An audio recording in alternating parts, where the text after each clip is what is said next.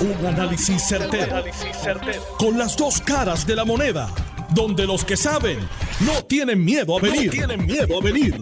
Esto es el podcast de Análisis 630 con Enrique Quique Cruz. 5 y 2 de la tarde de hoy, viernes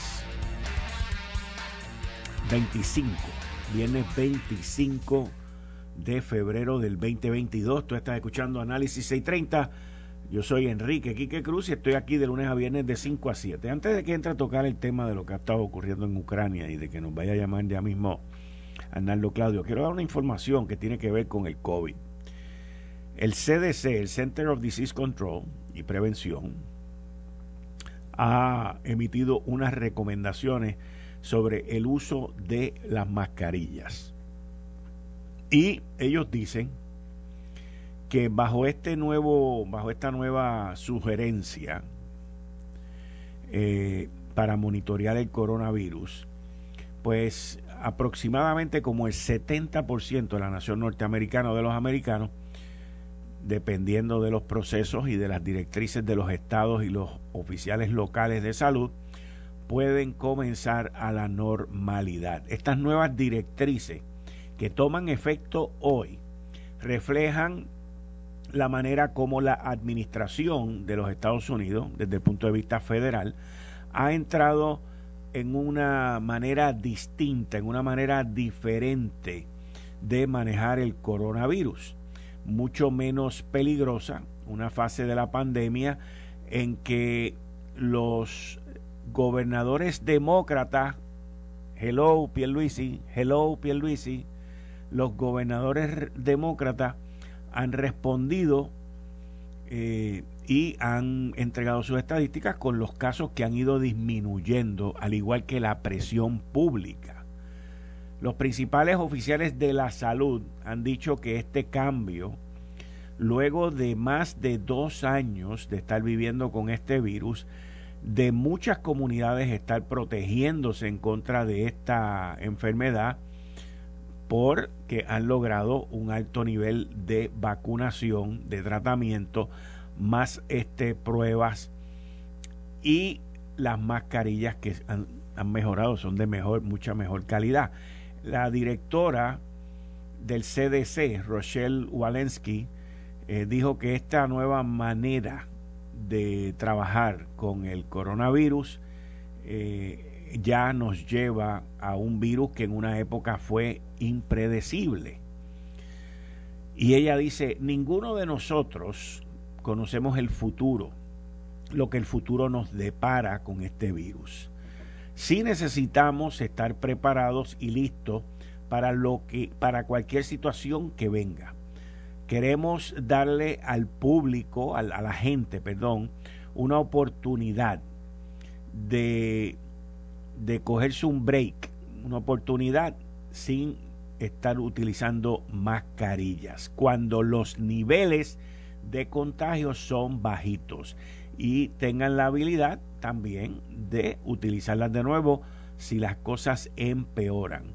Esta manera de atacar este virus eh, se espera que sea menos eh, problemática con el diario vivir e incorpora unas métricas que son pues unos números en términos de hospitalizaciones eh, que tengan que ver con el COVID, el número de admisiones en los hospitales y en adición a eso el nivel de positividad, tanto en los municipios, en los counties como en la nación. En vez de enfocarnos en la eliminación de la transmisión del virus, esto está centralizado en prevenir en los hospitales y en el sistema de salud de que sea abrumado, de que sea overwhelmed, de que sea este, sobrecapacitado y proteger a la gente de esta enfermedad. Los oficiales dicen que bajo este marco también se le va a proveer a los individuos el entendimiento de las precauciones que deben de continuar teniendo a base de los niveles de esta enfermedad en su comunidad y los riesgos que esto trae y la tolerancia que también esto trae. Así que bajo esta nueva manera de manejar el virus, hay muchas partes de la nación norteamericana que anteriormente estaban consideradas con un alto nivel de contagio, con unos niveles bastante altos del virus, que ahora han sido reclasificadas en vez de estar en los niveles más altos, están en los niveles medios o casi medios bajos. El CDC recomienda que se utilicen las mascarillas eh, dentro, en lugares dentro que son cerrados, incluyendo las escuelas, solamente en comunidades donde hay alto nivel de contagio. en comunidades que tienen niveles de contagio a nivel medio, el CDC recomienda que la gente eh, haga una de dos cosas y es este continuar con la mascarilla y mantenerse alerta de los números y lo que está pasando. En estas comunidades donde hay en las comunidades donde hay bajo nivel de contagio bajo nivel de hospitalización y esto usted lo puede consultar con sus eh, miembros del, con los que están a cargo de la salud localmente pues aquí es donde se recomienda el que ya no se tiene que utilizar la mascarilla. Así que esto ustedes lo van a leer mañana, van a ver más información al respecto, pero aquí hay un cambio y básicamente este cambio eh, va guiado, según dice la noticia, y la estaba este, traduciendo ustedes desde el Washington Post, esto va principalmente guiado a, a comenzar a vivir con el virus, lo que significa que el virus eh, va a estar viviendo con nosotros, que es lo que hemos oído desde un principio, van a haber nuevas nuevas variantes del virus, van a haber nuevas situaciones, van a haber emergencias y nosotros pues tendremos que volver al uso de la mascarilla y a todas estas medidas de precaución que hemos utilizado hasta ahora. Pero esto es un cambio, eh, diríamos, alguna gente lo puede interpretar como drástico, pero no es drástico. Acuérdense, llevamos más de dos años casi con esto. Nosotros en aproximadamente dos semanas, en dos semanas y un par de días, vamos a cumplir este vamos a cumplir el segundo año completo, del 20 al 21 y del 21 al 22, el segundo año completo de estar viviendo con todas las restricciones que hemos vivido en esta isla y la gente pues ya está buscando una oportunidad, un break. Las hospitalizaciones están bien bajitas aquí en Puerto Rico. Lo que todavía quizás se podría denominar como un poco alto es el porciento de positividad, que la última vez que lo vi estaba por, los, por el 7%, y yo creo que el gobernador va a esperar a que esto baje, esté por debajo del 5%, para entonces empezar a soltar poco a poco eh, lo de las mascarillas y otra serie de cosas. Tenemos que tenemos que tomar en cuenta, y esto lo recuerdo como ahora, que la exgobernadora Wanda Vázquez, cuando nos encerró y tuvo, hizo todas esas medidas que yo entiendo que han salvado miles y miles y miles de vidas, hubo un momento después de ese verano que nos, nos dieron un break y nos soltaron y salimos por ahí, joscos por ahí para abajo, de abajo, y volvimos a empeorar y luego pues nos pasó lo del Omicron y volvimos a empeorar. Lo que se ve ya, que no sé si es un patrón, pero es algo que se ve bastante claro en los primeros dos años de esto, es que la época del tiempo frío, que es la época de noviembre, diciembre, enero, febrero, esos cuatro meses, pues el virus florece, el virus eh, recrece y el virus se convierte pues en más contagioso y amenazante. Así que todo parece indicar que vamos a entrar en este año 2022 en una etapa eh, que pronto espero que estemos sin mascarilla, pero, pero algo que va a continuar siendo bien importante, y es las estadísticas que he leído recientemente, eh, la vacunación aproximadamente cada cuatro a seis meses en lo que alguien se invente una vacuna este, que dure un poco más y que a la misma vez el virus siga amortiguándose en su peligrosidad. Pero esto no nos da una licencia para salir por ahí y hacer las cosas que hacíamos antes de marzo del 2020 todavía. Así que esta situación me lleva al próximo tema, que es el tema de, de Rusia contra Ucrania. Vladimir Putin, el retirado coronel del ejército de los Estados Unidos, Arnaldo Claudio, lo llamó ya criminal de guerra. Y más adelante lo voy a tener en línea telefónica con los últimos eventos que han ocurrido hoy, pero hoy comencé a ver una serie de videos y de recibir información en donde los insurgentes, en este caso son los dueños de la tierra, pero son los insurgentes que se están defendiendo allí, que son los ucranianos, comenzaron a tener una serie de victorias. Y, y yo desde esta mañana estaba pensando, porque Putin ha utilizado muchas, eh, muchas movidas, eh, tanto militares como estratégicas y psicológicas, similares a las que utilizó Hitler al inicio, antes de comenzar la Segunda Guerra Mundial. Y, y, Hitler, donde fracasó, eh, fue en el avance que hizo entrando a Rusia. Obviamente lo que mata al ejército alemán ahí fue el invierno, eh, la falta de abastecimiento y, y, todas las dificultades que encontraron en ese vasto terreno. Y ahí pues ya se fue ajuste. Pero, ¿y qué si Putin siguiendo los caminos estratégicos, psicológicos y militares de Hitler le ocurriese lo mismo al estar invadiendo Ucrania? Me pregunto yo, dentro de mi lógica, dentro de mi lógica. Y, y, de momento hoy empezamos a ver una serie de tanques que fueron destruidos, empezamos a ver videos donde están los cuerpos de soldados este, rusos en el piso quemados, eh, muertos. Y esas imágenes nosotros aquí en Puerto Rico las estamos viendo. Yo le garantizo a ustedes que esas imágenes tan pronto ocurrieron se estaban viendo en Rusia. Y allí van a ver muchos padres, muchas madres y muchos familiares que van a estar viendo a sus hijos muertos y gente que no está de acuerdo con esto que está ocurriendo. Allí es muy distinto aquí. Allí no hay presión política que valga. Ayer se vieron varias protestas y rápido salió la policía a arrestar y a hacer. Pero, miren, no existe un dictador, no existe un, un, un gobernante, un tirano que sea indestructible, que sea infalible. Y aquí eh, yo entiendo que durante este fin de semana, lo dije ayer también, se van a empezar a ver una serie de lo que se llaman small victories. Esto, este, este concepto me lo enseñó un hijo mío a mí, imagínense, después del huracán María. Uno y, les voy a hacer cómo fue que yo entendí este, este concepto que se llama pequeñas victorias. Así me dijo el papi, estamos hablando de pequeñas victorias.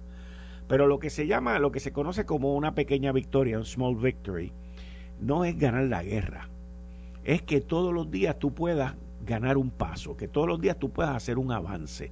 Y aun cuando el ejército ruso es el que está adentrando, aun cuando el ejército ruso es el que está avanzando, yo estoy seguro que esta gente de alguna manera u otra estaban preparados. Y en, el reconocer que desde el principio, desde la frontera con Rusia, no podían atacar y confrontar y enfrentar este mega ejército ruso, pues los dejaron entrar, entrar, entrar, entrar y según se van acercando a la capital, estamos, o ya dentro de la capital, pues estamos viendo victorias por parte de los ucranianos. Esto tiene un, esto tiene un efecto psicológico y tiene un efecto psicológico sobre los soldados rusos también. Las descripciones que yo he escuchado, que he leído y que he visto de la mayoría, en su mayoría de los soldados rusos que están invadiendo Ucrania, es de que son nenes, nenes de 20 años, nenes de 22 años. Y, y esta, estas imágenes y estas situaciones comienzan a tener su efecto. Estamos hablando, según me explicaba Claudio cuando hablaba hoy, me, decía, mira aquí que estamos hablando de que en Ucrania hay 44 millones de personas y que aquí hay hombres, mujeres y personas que, que están con un rifle, con un cuchillo dispuestos a defender su país. Putin dijo que aquí él estaba dispuesto a hablar de paz, pero con dos condiciones. Una, que se tienen que rendir. Dos, que se tienen que entregar todas las armas. y que se tiene que descomponer el gobierno completo porque él va a tomar posesión de eso.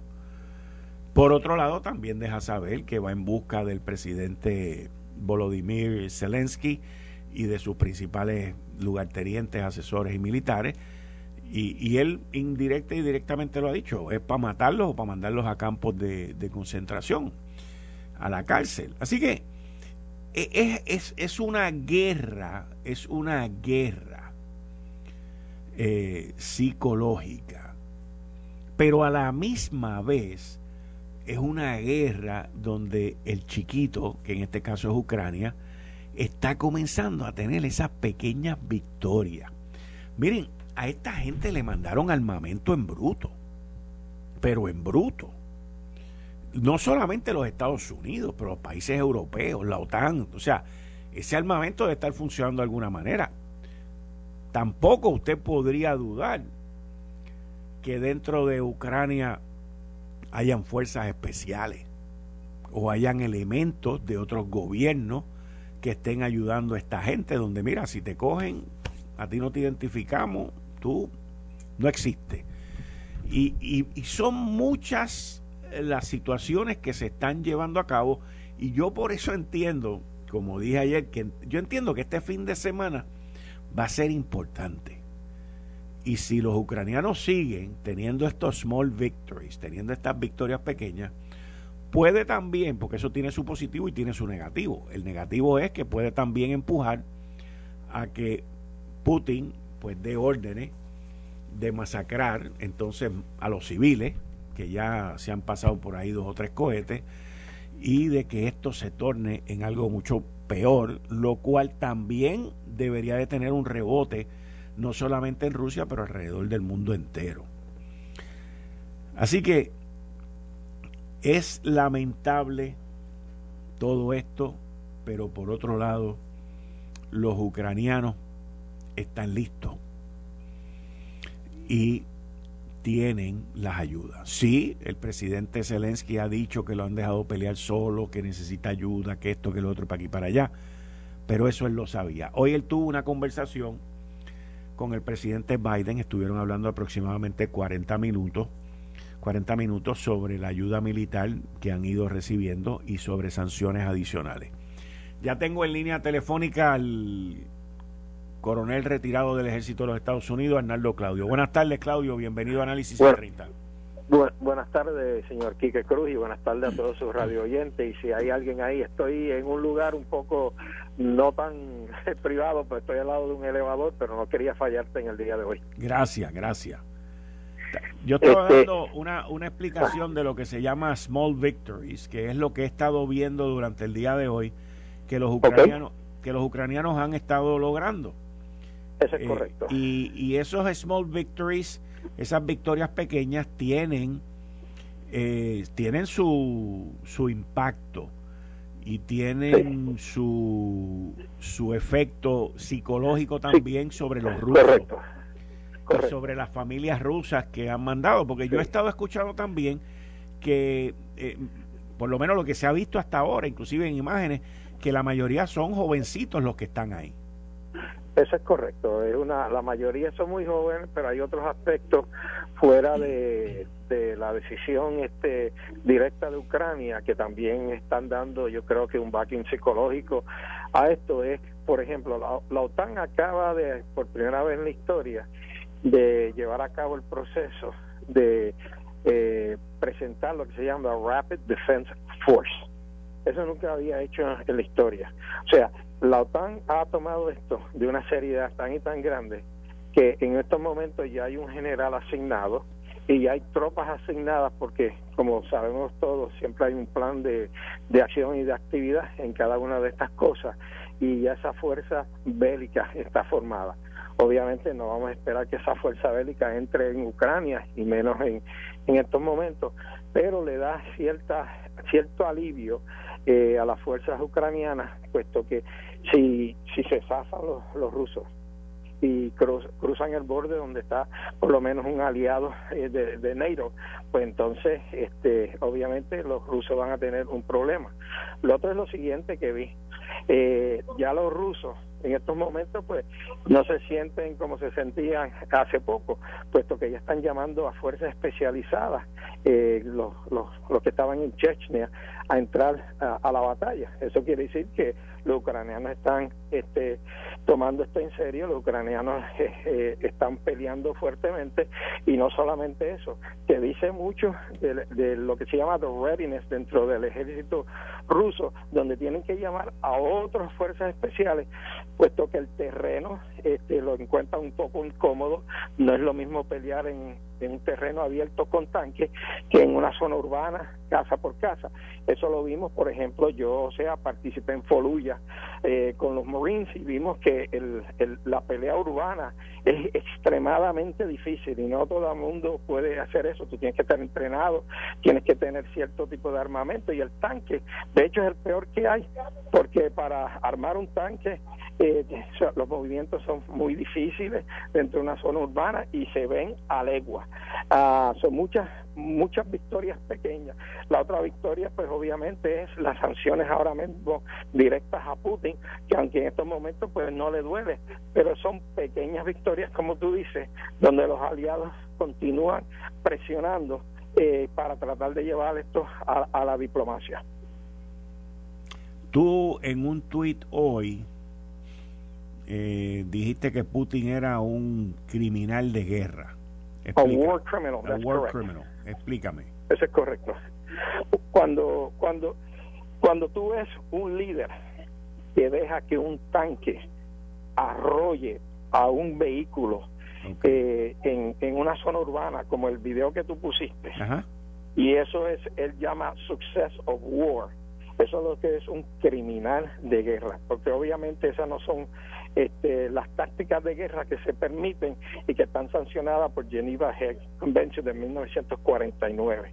O sea, está sobrepasando los límites ya y eso solamente ahí se ve la desesperación militar que tiene, que tiene que recurrir a otros métodos tanto terroristas como no sancionados por Geneva Heck de 1949 eh, en estos momentos. Por eso, y de hecho hay muchas muertes eh, y, van a empezar a salir, obviamente, algunas informaciones que tienen que ver con, y perdona, que están en un hospital. O sea, si oye mucha gente hablando. Estamos bien, estamos bien, estamos bien. Exacto. Eh, eh, vas a ver eh, de que, eh, o sea, personas que van a ser secuestradas. Por ejemplo, el ahora mismo, el target número uno el target número uno debe ser el presidente de Ucrania. Entonces, a mí me da hasta pavor cuando yo lo veo en una fotografía este, completamente armado con su chaleco y todo. O sea, ¿qué presidentes? Porque Putin está cerrado en, un palacio, obviamente con una mesa que el, que se le sienta al lado está como 40 pies.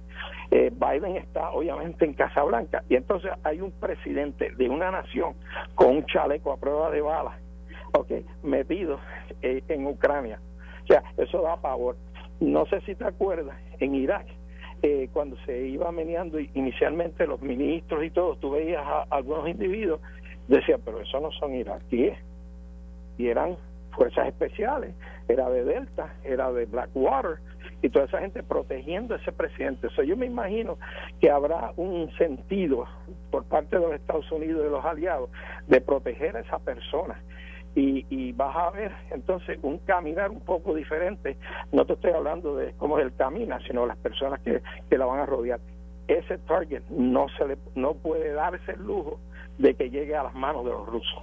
Ok, o sea, eh, que lo que tú me estás describiendo es que tanto la CIA en este caso, sí. Eh, como la OTAN u otras eh, u otros organismos no solamente de inteligencia pero que tienen capacidad militar. Correcto. Eh, podrían estar dentro de Ucrania protegiendo hace tiempo están dentro hace tiempo están dentro de Ucrania pero pero en, pero aparte de que estén hace tiempo específicamente un pues, destacamento lo suficientemente grande pues para proteger la vida de Zelensky es que tiene que ser así. O sea, este no, eh, o sea, los aliados no pueden darse el lujo de que Zelensky caiga en las manos de los rusos. Punto y se acabó. Eso sería un Eh, estábamos hablando ahorita de small victories, ¿te acuerdas? Y del estado psicológico. Imagínate el estado psicológico de un país que está bajo una invasión rusa y le caiga en las manos eh, el presidente. Sería devastador, devastador. Okay. Al igual que podríamos decir que detrás de muchas de estas pequeñas victorias y de estas líneas de tanque que se han destruido rusas, eh, pues está directamente el planteamiento y la asesoría militar de gente que saben de verdad. Pues, pues, seguro, aquí que sí. Eh, hace unos días ah, tú y yo hablábamos, ¿ok? Y salió que hay unos aviones especiales de reconocimiento eh, donde el movimiento ruso por parte de los norteamericanos. Tú puedes estar seguro que esa información le está llegando a, a, los ucranianos o le está llegando a las personas que están haciendo una batalla lo que se llama no convencional y en estos momentos una batalla no convencional es buena de hecho es buenísima. O sea, eh, lo que a mí me sorprende grande de todo esto es que los ucranianos, sabiendo con la inteligencia que le dio los Estados Unidos y al mundo entero que venían por ahí los rusos, no le tumbaron eh, los puentes, no le hicieron la vida imposible este, eh, en su transportación hacia Kiev Ah, y también que no aseguraron los, los aeropuertos como yo entendía que lo tenía que asegurar. A lo mejor pensaron, deja que lleguen ahí, entonces tumbamos los aeropuertos para que entonces no haya este abastecimiento y lugar para los aviones, pero lo que pasa es que la distancia es tan corta que no hacía falta. Eso, la transportación terrestre era lo más importante y yo creo que fallaron grandemente no localizar en la transportación y perdona que tengo la máscara puesta ok. Oye y ok está interesante esto porque demasiado Quique. Demasiado interesante porque lo que pasa es esto es un juego de ajedrez donde Putin creía que tenía el, checkmate desde el principio y se le ha caído la tabla. Ahora, esto le abre también, esto le abre a Putin también un flanco ahora va a tener que luchar entonces en dos flancos, porque lo de Chechnya, si estamos viendo fuerzas especiales de Chechnya pues, para traer a eh, eh, Ucrania, pues está dejando un flanco ahí abierto y aquella gente se va a aprovechar de eso. Una, es una brutalidad estratégica fenomenal que, o sea, no solamente eso, este eh, está, está trayendo fuerzas que si no eh, tildan victoria, pues entonces imagínate, porque está trayendo lo mejor que él tiene a donde Ucrania. Entonces la pregunta grande mía siempre ha sido es, ok, usted toma Ucrania en then what? O sea, tienes 44 millones de personas que el 93% de ellos no quieren a los rusos allí. Y tú vas a gobernar así. o sea, vas a gobernar bajo un estado de tensión. Y ahí es donde viene la mejor eh, guerrilla que hay. Porque esta gente no quiere a los rusos. Porque se acabó.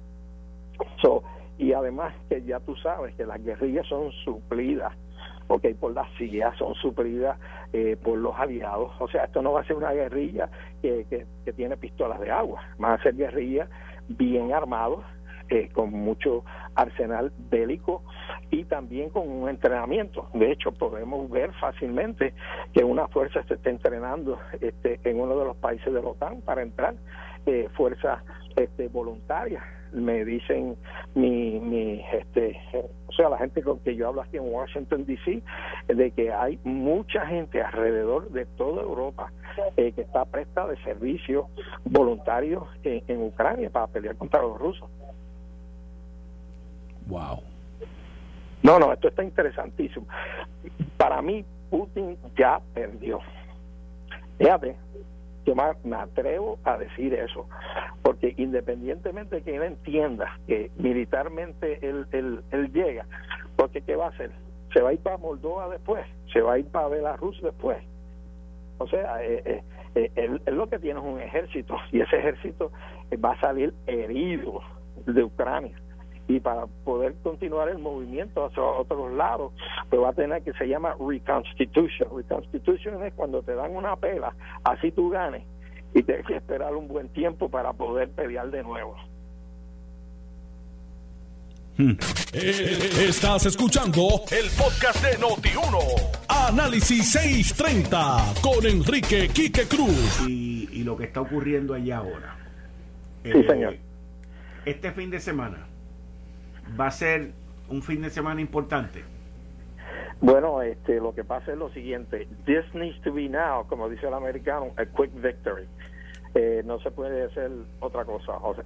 O, Putin llega a Kiev y se lleva y empieza a gobernar este, ilegítimamente a un país que ha, sido ultrajado por, por los rusos o va a tener que quedarse peleando y entonces las pequeñas victorias continúan porque los ucranianos van a empezar la guerra de guerrilla y más bien en la urbana, los tanques van a empezar a, ser demolidos este, en las carreteras por las fuerzas especiales de ucranianos, eh, la inteligencia va a crecer eh, en, en forma de que va a haber lo que se llama un operational picture mucho mejor eh, para los ucranianos que tenían antes las sanciones de los Estados Unidos van a continuar. Y si eso sigue así pues obviamente ante su pueblo y ante los mismos soldados este perderá. Y, entonces empieza lo que se llama dentro del, del, ejército you know doubt o sea eh, duda en cuanto a lo que están haciendo es lo correcto. O lo hace en este fin de semana o empieza a perder grandemente.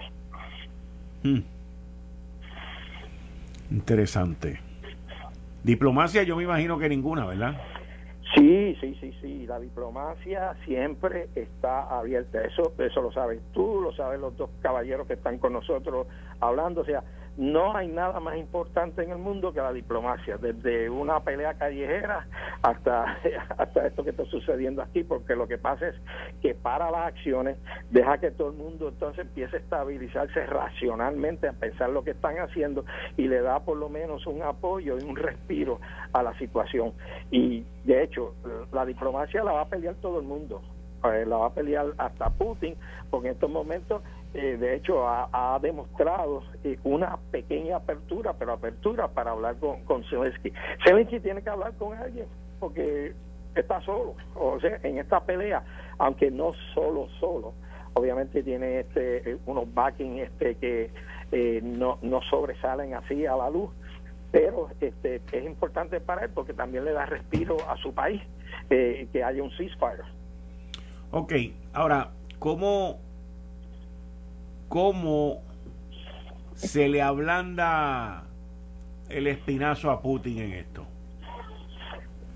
Con el, poder, con el poder que él tiene, con, con lo autócrata que es, o sea, con, con toda esa consolidación, inclusive enmendó su la constitución que le da él hasta el año no sé qué rayo, eran como 12 años más para estar en el poder.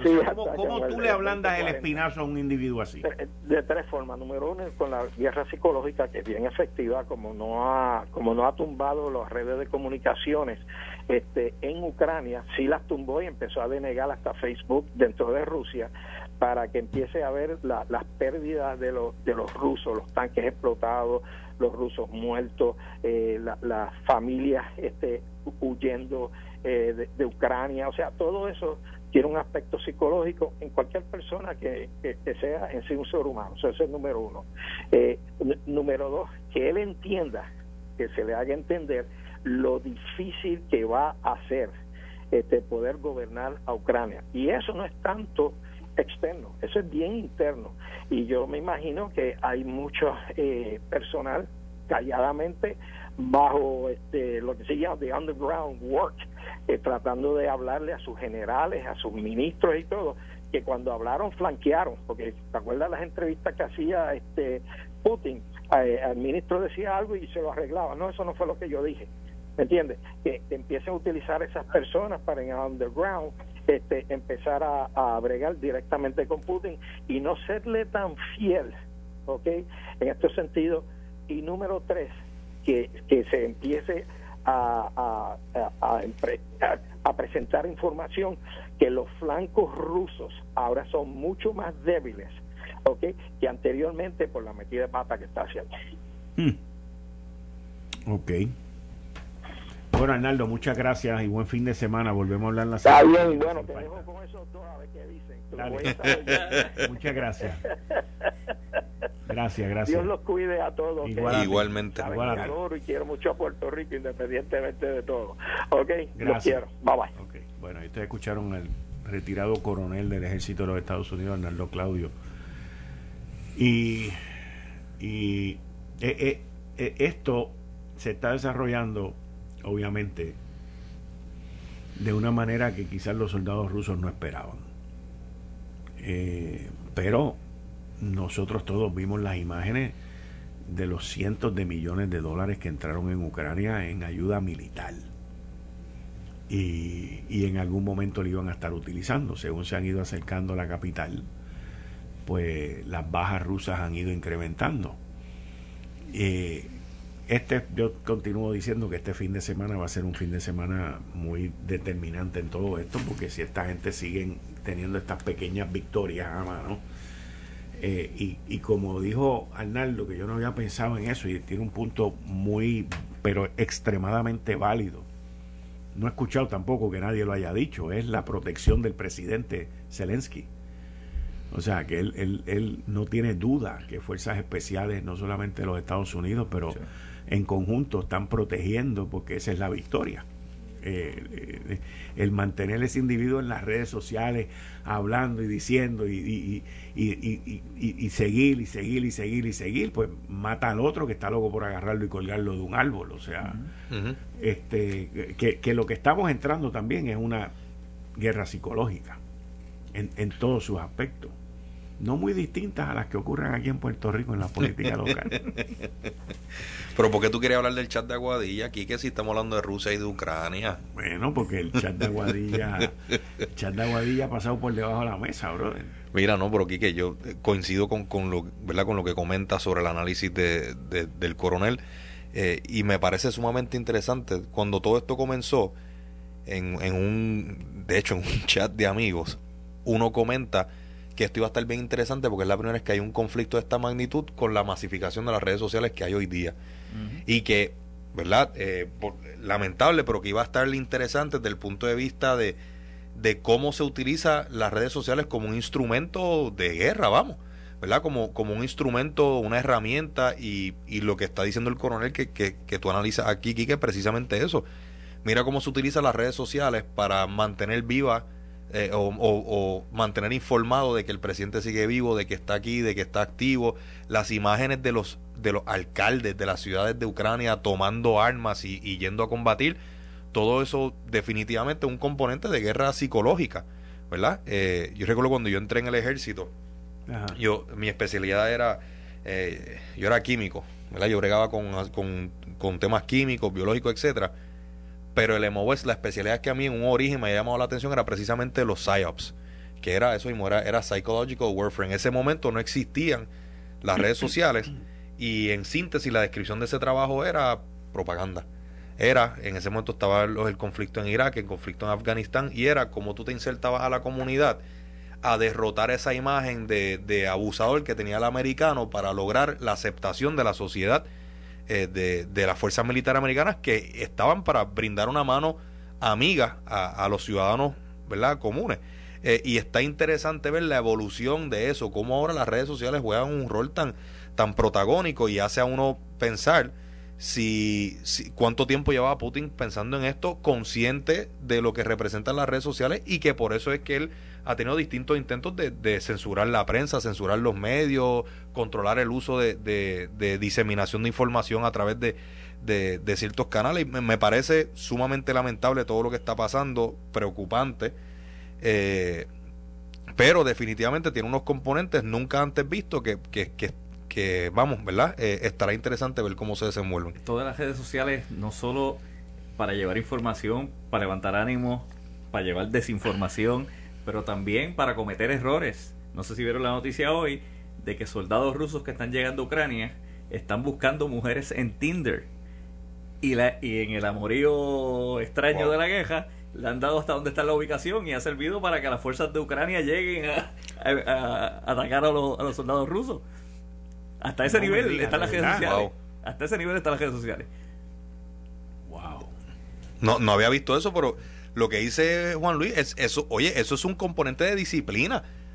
O sea, ah, eso es un componente de disciplina en esto, en este caso falta de disciplina. Eh, eh, eso tiene, si eso, esa red social deberá tener algún sistema de geolocalización o lo que sea, o, tú no sabes, ¿verdad? Cómo se llama el catfish. Tú, te pones a hablar con la otra persona y le dices, pues yo estoy en tal lado, llego para acá, que estamos libres ahora. Wow. Y llegan y la suben emboscaditas los, los rebeldes o los nacionales. Bueno, es que hoy en día, o sea, la, los teléfonos móviles son una cosa eh, que sirven para todo tipo de... Filo. esta semana nosotros estábamos hablando eh, de crímenes cibernéticos en, en Lo sé todo y vino el director de crímenes cibernéticos del Departamento de Justicia sobre una, una nueva modalidad de acecho y que ya inclusive han acusado a dos personas. El del Air... No, el localizador del el teléfono. localizador del teléfono, que es, una, es como del tamaño de una peseta. Cuesta 29 dólares.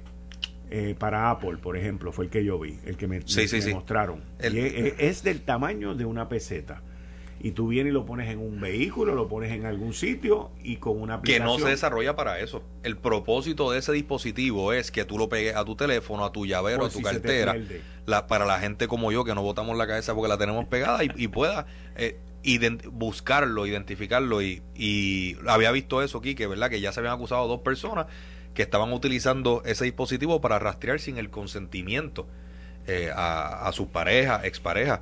Eh, definitivamente la tecnología es muy positiva eh, en muchísimos aspectos, ¿verdad? Ah, rompe barreras físicas y, y, ¿verdad? No, no, físicas, pero igualmente se, se presta precisamente para el abuso y, quienes lo usan para mal, bueno, ahí tenemos el resultado. Y, definitivamente en, en, este conflicto bélico van a jugar un rol protagónico. las Dicen que ya las guerras no serán como antes, que la guerra principal se hace... Antes las guerras eran eh, eh, los soldados boots on the ground, la de, frente a frente. Eso fue evolucionando, luego fue con, con, equipo pesado, tanque, etcétera. Luego era mucho aéreo, eh, pero poco a poco eso ha ido evolucionando. Ahora es ciberataque, ¿verdad? La, ataques que se hacen a, a, a sistemas económicos, bancarios, Comunicaciones. comunicaciones, utilidades. Esto, y definitivamente está este componente de, la cuestión psicológica o social de las redes sociales. No, yo, eh, eh, una de las cosas primeras eh, que atacado, que, que, Rusia atacó en el primer día fue el sistema bancario y el, sistema de comunicaciones de, de Ucrania. porque de esa manera, pues no los, no los pueden localizar a ellos y pueden moverse y pueden atacar lo que están haciendo. Pero pero una vez eh, tú entras en el terreno, pues, o sea, el individuo tenía allí eh, 150 mil, 170 mil este, soldados. O sea que eh, en, en su mayoría, que lo que yo he escuchado, lo que yo he escuchado, es que son chamaquitos. O sea, eh, gente bien joven eh, y lo más probable que muchos de ellos eh, sin la preparación o, sin la experiencia. O sea, fui. El, tú haber ido a Basic Training, por ejemplo. Tú fuiste a Basic Training, ¿verdad? Sí. El, el tú haber ido a Basic Training, pues tienes las destrezas básicas. Por eso es que se llama Basic Training. Tienes las destrezas básicas. Pero una vez tú te metes en un campo de batalla como este, eso, o sea, tú, aprendes, tú aprendes en el camino. Y mucha gente lo paga con la muerte. ¿no? Y, lo que yo estaba viendo ayer, eh, ¿verdad? Expresiones de Ucrania donde decían, vamos a darle arma a cualquier, eh, any, civilian willing to fight, cualquier ciudadano dispuesto a pelear, lo vamos a armar para defender a su país desde las plazas públicas. Oye, eh, no cualquiera dispara un arma.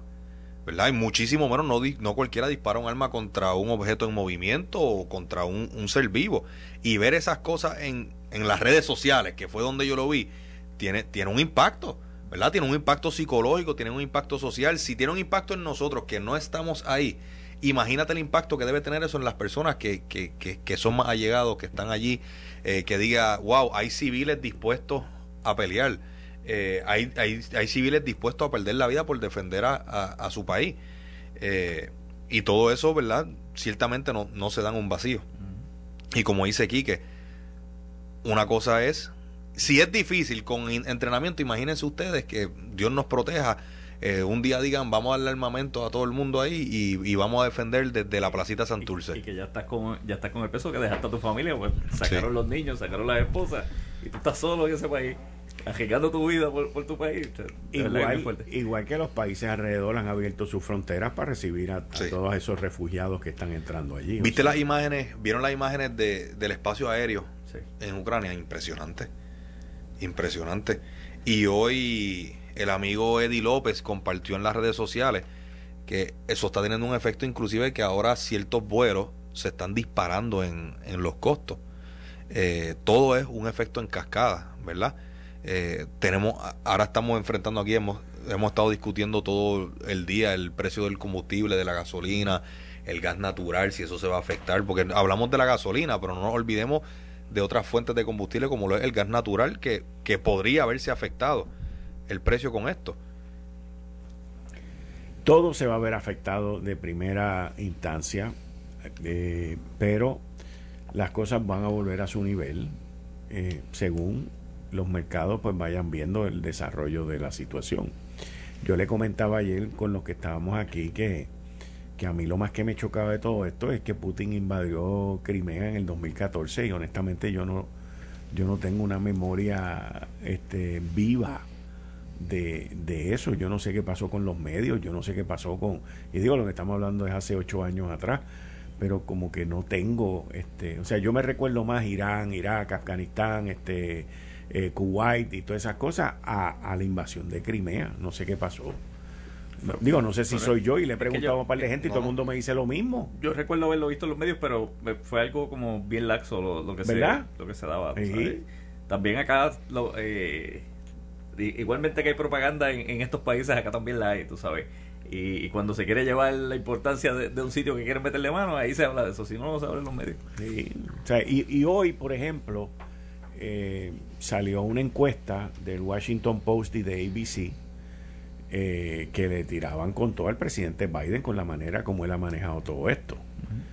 Eh, y, esa, esa encuesta entiendo que fue después del anuncio que ayer cuando se dirigió a la nación. La otra vez, que fue hace como 7 o 8 días, que él dio un mensaje como de 13 o 14 minutos, que lo dimos aquí, eh, yo, yo encontré que el mensaje había sido espectacular, o sea, que el tipo había hablado bien, cubrió todas las bases, sonaba bien.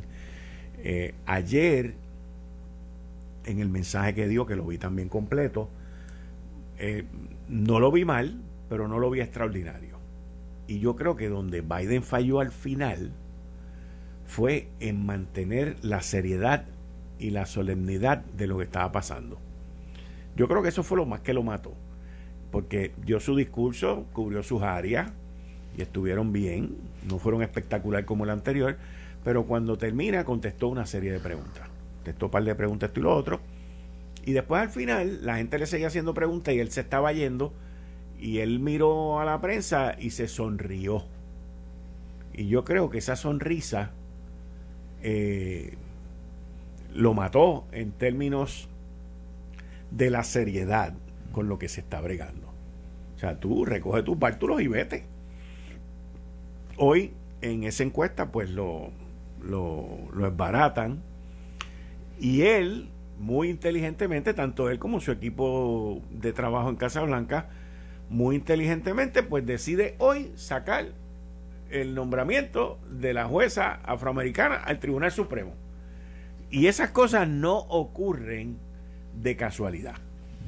O sea, son esos, ese tipo de información y de nombramiento que lo más probable es que estaba para la semana que viene, porque es una noticia que tú la quieres sacar un lunes, ¿ok? O un martes, no un viernes, en medio de este revolú con Ucrania y Rusia. Quique, no sé si recuerdas, tú y yo aquí, un, el viernes que anunciaron que iban a desclasificar los files de 911, hicimos exactamente ese mismo análisis. Que eso era un anuncio de un lunes, de un martes, para sacarle y por lo que está ocurriendo en ese momento, que no recuerdo si fue la salida de las tropas de Afganistán, que, fue desastroso. En medio, del desastre de Afganistán. o sea, era en medio del desastre de Afganistán y entonces él viene y saca esta nominación, esta, o sea, nomina a esta jueza, que esto no tiene nada que ver con ella. O sea, eh, ni sus méritos ni nada, al contrario, fantástico, qué bueno. Pero tienes que sacar una carta que no la quería sacar hasta la semana que viene, la tienes que sacar porque el tipo está destruido de nuevo.